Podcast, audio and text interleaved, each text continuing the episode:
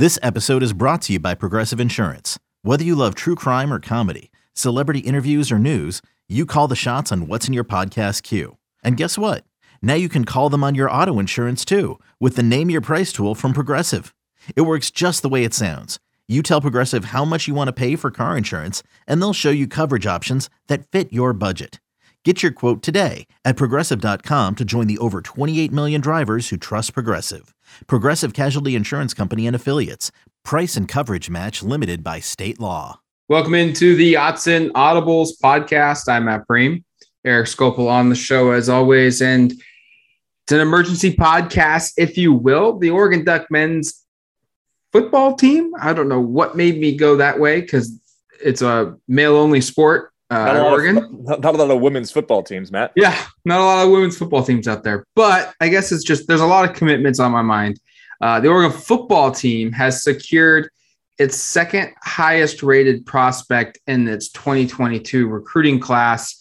Uh, they are back inside the top 10 in national rankings, still first in the conference, with the verbal commitment of four star wide receiver Tetairoa McMillan uh, of Servite High School in Anaheim, California, Southern California guy.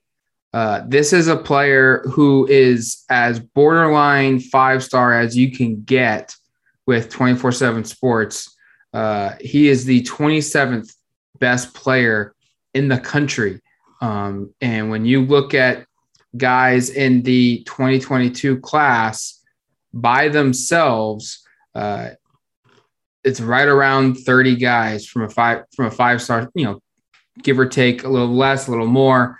Uh, really, really high profile recruit, the fifth best receiver in the country, uh, the second best player in the state of California. These are 24 7 sports rankings. Um, massive get to land McMillan out of Servite High School in Southern California. No question about that. I think there might be a car alarm going on in outside of my place right now. So uh, apologies for that. Um, actually, I think it went away. That's great news. All right. Hopefully, uh, that wasn't too loud. Um, no, Mc, McMillan's a really big addition, and not just because of uh, where he stacks up from a recruiting perspective. I just like the different body types. Um, you know, you think about what Oregon did in the 2021 class from a recruiting perspective with uh, you know Troy Franklin and Dont'e Thornton. I think those are bigger bodied guys. Isaiah Brevard, those are bigger bodied guys. But McMillan's even a little different from from that in terms of what his skill set is.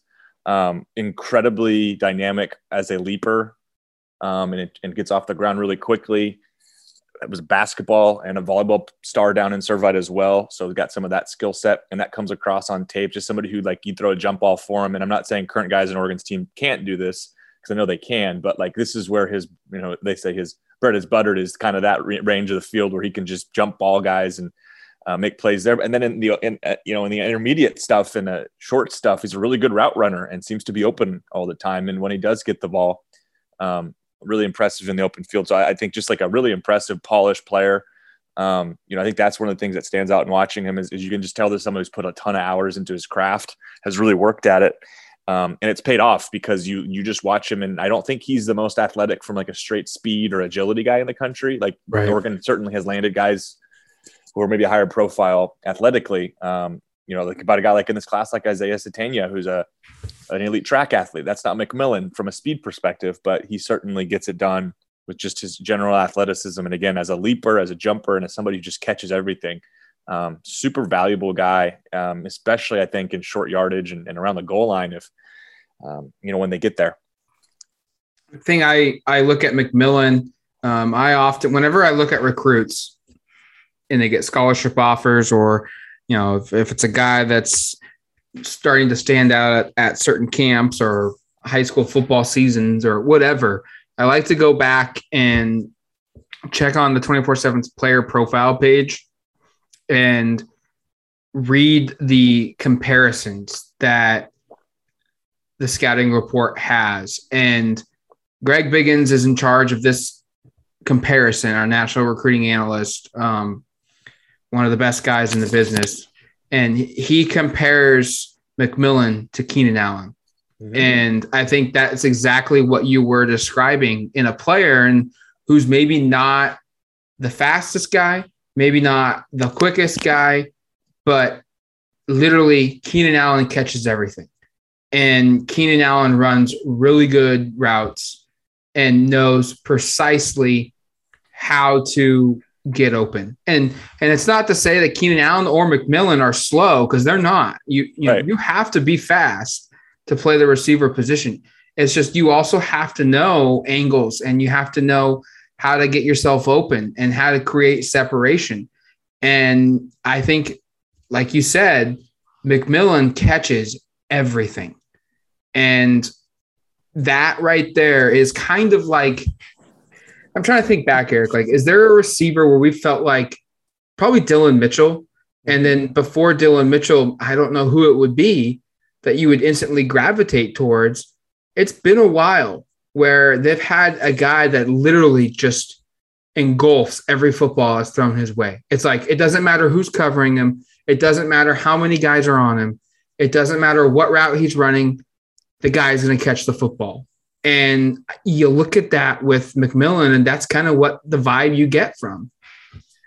You made actually made a really good point, I think, in terms of who who was the guy who's similar to that. And the fact that I just couldn't think of someone off the top of my head, I think speaks to a McMillan's talent and how I don't know if he's comparable to anyone Oregon's really had, and B to just how far this position's come. Because honestly, like I mean, I don't want to diminish some of the receivers that have come through here, but they didn't have superstar receivers very frequently. You know, I mean, he's the, he, he's now the third highest rated receiver recruit Oregon has landed. He's actually surpasses Dont'e Thornton um, for that distinction. So there's just a little bit of barely like right right ahead of him, very very, very narrow margins there. Um, but either way, I mean, that's a really good player that's on the current roster that he surpasses. Um, so that you know, just from a that context perspective, really impressive. But like, I I really have a hard time thinking of guys that like stood out as awesome pass catchers at Oregon, right? You think about great pass catchers nationally, you think of schools like USC or some of the schools in the Southeast or Ohio State has obviously had a lot of big time receivers. Michigan did during some of their, their high points. Oregon really hasn't had that. And now they're in a place here where I think about this, Matt. Um, Bryan McClendon has arrived at Oregon and last year signed three four star wide receiver recruits. Right now, they have four wide receiver recruit commitments and three or four star recruits. So back to back classes for Mc, uh, for McClendon at Oregon, where they have gone out and landed at least three four star wide receivers. And that's something I don't believe had ever been done in Oregon prior. So um, just put that into context of like they're stacking these recruits and it's exciting to think about like what this receiver room will look like like i think to put it this way a little bit of like if mcmillan goes to arizona which was by the way strangely the other school he was looking at like he's probably day one their best receiver. Yeah. Um, you know, and probably comes in and maybe is like a potential all conference freshman of the year candidate kind of guy. At Oregon, like I don't know, like he might be fourth or fifth or sixth at best with this, you know, on this depth chart when he arrives. It's just a different scenario. And Oregon has been really impressive, not only in their ability to land these guys, but also to sell them on playing time and how this fits because it would be easy for a guy like McMillan to go to Arizona where his friends are a bunch of his friends and teammates at Servite um, are committed to go and to step in and just be a star immediately and do three years at Arizona and, and, probably reset some school records and all that stuff. Instead, he's going to Oregon where there's certainly no guarantee he has that kind of immediate success or maybe any of that success at all. He's kind of choosing the the tougher road here and, and credit to McClendon and Oregon staff for for selling on him on that option because I'm guessing that wasn't always easy. Two things. Um, one, how much have have we heard about McClendon as a coach from current receivers? Um, we, yeah. we we talk to these guys and they just rave about him and they, they just go over and over about how much better they're getting and the, the coaching that they're getting and everything that that comes with being developed and turning into an elite receiver and we're hearing that from current players. And then on top of that, we're seeing some of the best recruits out west, some of the best recruits in the country commit to Oregon at the receiver position. And so you're looking at a, a guy in Bryan McClendon who feels like, hey, we're seeing the progression, the development on the football field. And now that he's having the ability to recruit multiple recruiting classes, mm-hmm. we're seeing the talent improve upon arrival to Eugene. And so it's not going to surprise me, Eric, in a couple of years where Oregon all of a sudden, if this if this trend continues, that Oregon will be in a spot where it's they have a receiver getting drafted every year in the NFL for a stretch of time. Like we're we're probably three or four years out from from getting to that point where it's like, hey, the last three years there's been a guy picked in in, in the NFL, I'm not saying first round draft pick, but just pure draft picks. And you know, you look at McMillan, and he's the, just the next guy in this group that's truly fantastic. Um, and then the second thing is, I look at this receiving core and it's absolutely loaded. And I think you have to appreciate the fact that this is this is how Alabama, this is how Clemson, this is how Ohio State builds programs. So it it truly doesn't matter who graduates, who goes pro early, why they are perceived as a top five team every single year, because every single year they sign a top three or four player at that position, oftentimes multiple guys. And you look at what Oregon's done now in the last couple of years. Troy Franklin was the number three best receiver in the country. Uh, a couple, you know, last cycle, Dont'e Thornton was the number seven player at his position last recruiting cycle. Um, you, you throw in Isaiah Brevard, who's a top 30 guy at that position, but you, have now got McMillan, who's a top five guy at that position. Um, you're going out and and you're you're stacking elite class after elite class at at that position, and eventually you're going to break through and you're going to see massive success. This kind of reminds me a little bit from a regional perspective of what USC has done yeah. at receiver historically, but also recently. Like think about that team in uh, 19 Oregon faced and shut this group down, but they had Michael Pittman, Amon Ross St. Brown, Tyler Vaughns, who are all NFL wide receivers. Um, and then they had, uh, uh, gosh, it's escaping me, the young wide receiver who's Drake London, who's yep. now probably their go-to guy and, and maybe one of the best receivers in the country. So kind of reminds me a little bit of that where and and by the way like here's one of the things that happens is a guy like devon williams who was a starter for oregon last year transferred from usc because he just couldn't play there i think not that i'm suggesting anyone's going to transfer but the depth at oregon is going to be a thing where there are going to be players who are very very talented who are not going to play very much. And players that frankly if you would have committed to oregon like half a decade ago would probably be the stars. Sort of like what we were saying with mcmillan going to an arizona and being the star guy. There are going to be guys that are Oregon's sixth and seventh receiver in the next couple of years who are barely playing or playing very infrequently or not at all, who probably would have been like the team's top dog right not very long ago. And, and that's the exciting thing here. And McMillan fits in this. And like it's again, from a body type perspective, getting all these six four, six five wide receivers out wide, guys that you know excel around the goal line, can go out and high point the ball like we think Thornton and Franklin and Brevard and, and now and Nicholas Anderson as well in the 2022 class, along with McMillan, another guy who's really, I think, excels there. Um, boy, they are getting some big athletic wide receivers um, to surround, I think, a really good offense in general. So uh, it's hard to not be like really, really jacked up thinking about what's going on at receiver. A lot of credit to Oregon's offensive recruiting staff, but especially McClendon for for getting this done. I mean, pretty much home run hire from like you said earlier, developmental, but now from recruiting, it's hard to think of a receiver coach doing much better um, so far through a job. When we look at this group at, at receiver now that that they've got verbally committed in this class, um, and and it's it's a probably a bigger group than I would have told you uh, the first day after the 2021 signing day period when they signed three receivers. Um, I looking at this group, I'm not exactly sure. I would have thought that you know they would have had Stephen Johnson, Nicholas Anderson, Isaiah Sategna, and now uh, T Mac McMillan um, on this group, a four guy class. And I, Eric, tell me if I'm wrong here, but I, I look at this group and you've got a guy that's like six foot four. You've got a guy that's five foot eleven and just a pure speed demon in Isaiah Sategna. Uh, you, and then you've got two other guys in uh, Stephen Johnson and Nicholas Anderson or Nicholas Anderson, excuse me, is like six four too. So you've you've got two tight, tall guys and Anderson and T Mac uh, McMillan, and then you've got a speed demon and, and Cooper or Isaiah Sategna, who's uh, sub six foot, and then you've got Stephen Johnson, who's kind of like that that tweener guy, like right in the middle. Possession, you know, he could be a deep threat. He all he also could be a possession guy. I like this mix now of receivers that they've got. Oh, it's great, and I'm guessing Oregon sees these taller guys as their quote. I think they call them X and and Y receivers.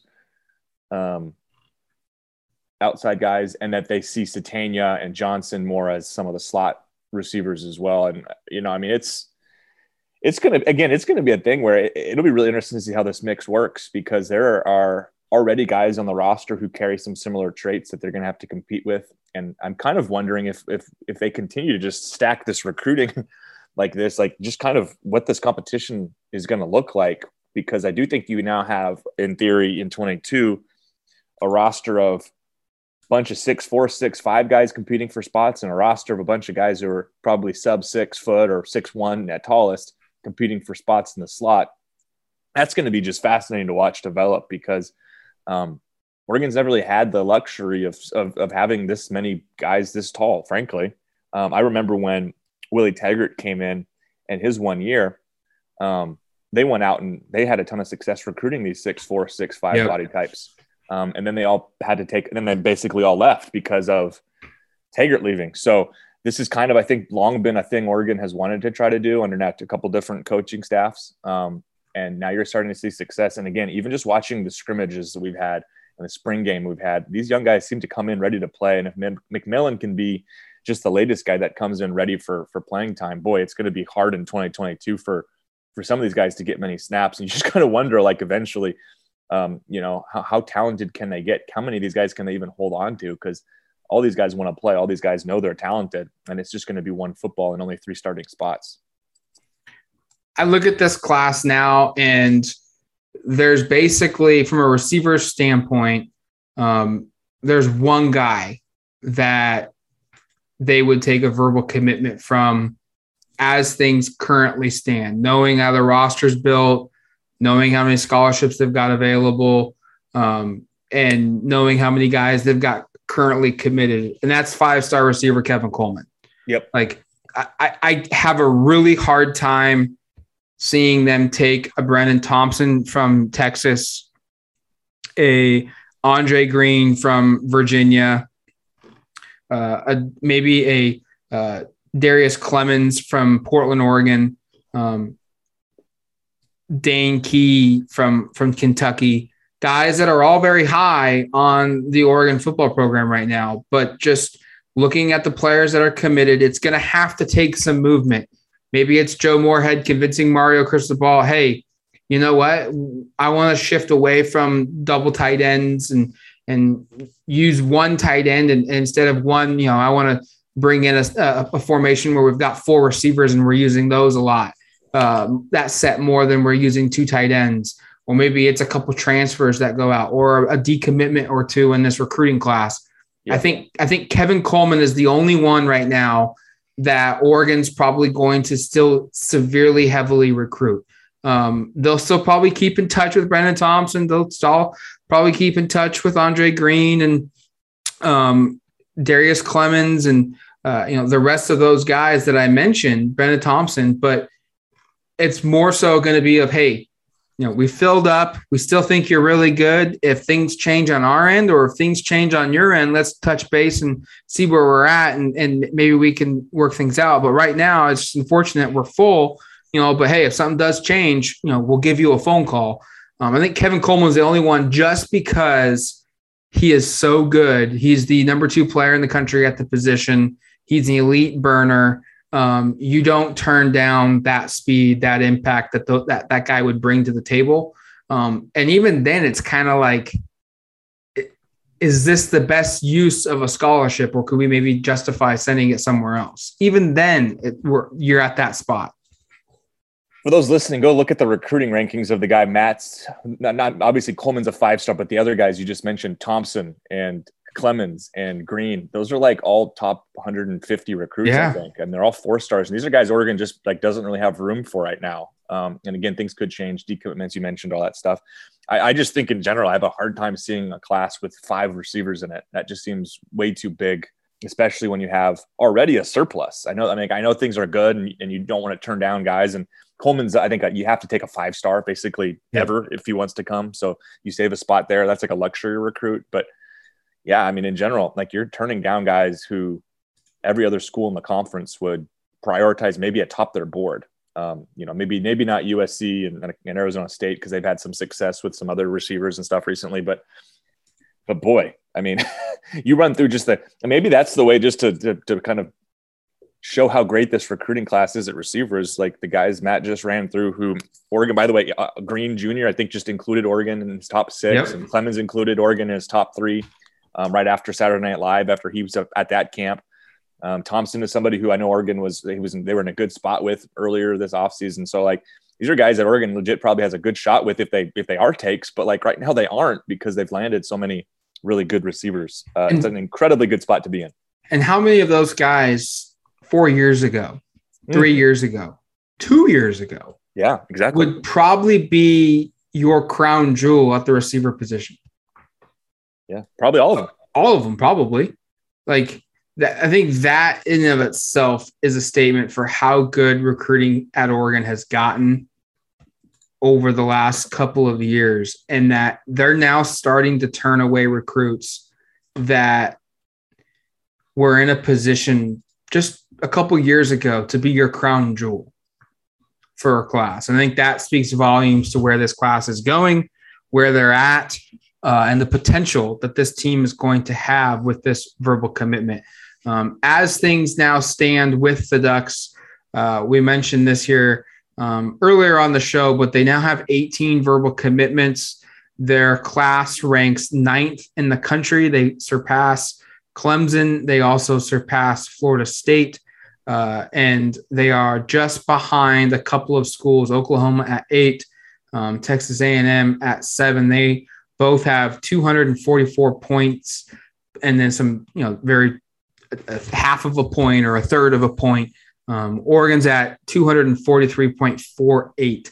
Uh, Oklahoma's at 244.29. So Oregon is is right there in the thick of it. And if you look at this class and the, and the guys that are on the table and are still seriously looking at Oregon, if they go their way, like a Jalil Tucker, if we just want to get crazy here, just for a second, and you want to think about the potential that that this team has uh, from a recruiting standpoint of what could happen for Oregon, you want to look at this class and let's just say they land uh, Jalil Tucker, a four-star athlete out of San Diego.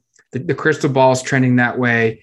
I expect it. You expect it, but he's going to announce his verbal commitment here in a couple of days. If that follows through with how it should play out from an outside perspective, Oregon now all of a sudden has the fourth best recruiting class in the country. They're Ooh. ahead of hmm. Alabama, they're ahead of Georgia, they're ahead of LSU.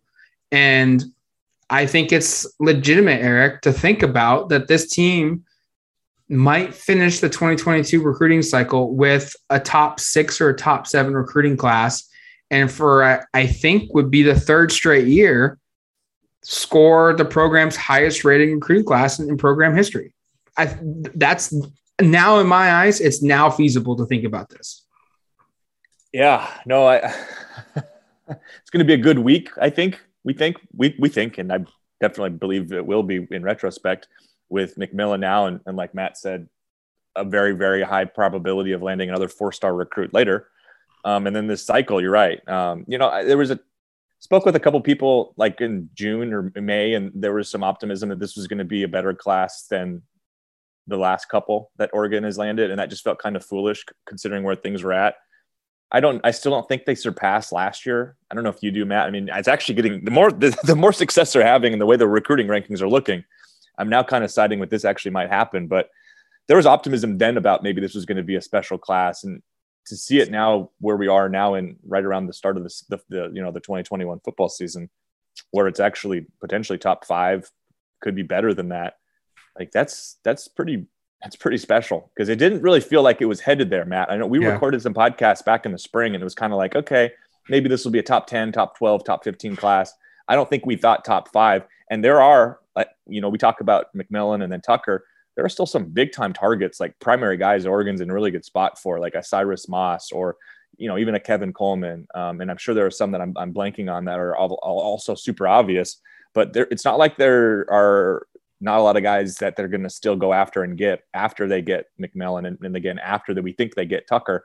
I, I think this class is going to be really really special, and from a recruiting ranking perspective, maybe it will be closer to the 21 class than we kind of thought it might be back in in March or April. And I think part of that stemmed from we didn't think they would have trouble landing recruits. We we we felt like they would go out and from a guy to guy average player rating, they would be up there. They would have the best players coming to Oregon. I think the issue was for for you and I was a numbers perspective, but Oregon's operating and it feels like they're going to be closer to 25 than 20 and we were like thinking 20 was probably the absolute max that they Good would point. be yeah. that, that yeah. they would be getting to um, that doesn't seem to be the case the way that, that Oregon's operating and and so you know if you've made it this far in the podcast things are tr- going tremendously well for Oregon, and yet it could get even better for the Ducks on the recruiting trail for 2022 in the 20 in the 24/7 Sports recruiting rankings. Things are going uh, very positive, very well for the Ducks, and we will have full coverage, if not more, on this commitment and what else could be coming down the pipeline on duckterritory.com in the near future. So Thank you for listening to the Autzen Audibles podcast. Talk to you later, folks. This is Tony Kornheiser's show. I'm Tony. You expected someone else? So, what exactly is the show about? Hmm, I don't know. It's a sports show nominally. Football's over, but we're finally at a point where things matter in college basketball, and baseball season is on deck. Greatest three words in the English language pitchers and catchers. We have some of the best voices come on and explain what matters or what makes an upset, like Ryan does. Nine over eight. No, that's not an upset. No, yeah, it is, Bob. And if you're lucky, I might just tell you about my search for discounted sleep pants or my worries about what my dog just ate. Listen on the Audacy app or wherever you get your podcasts.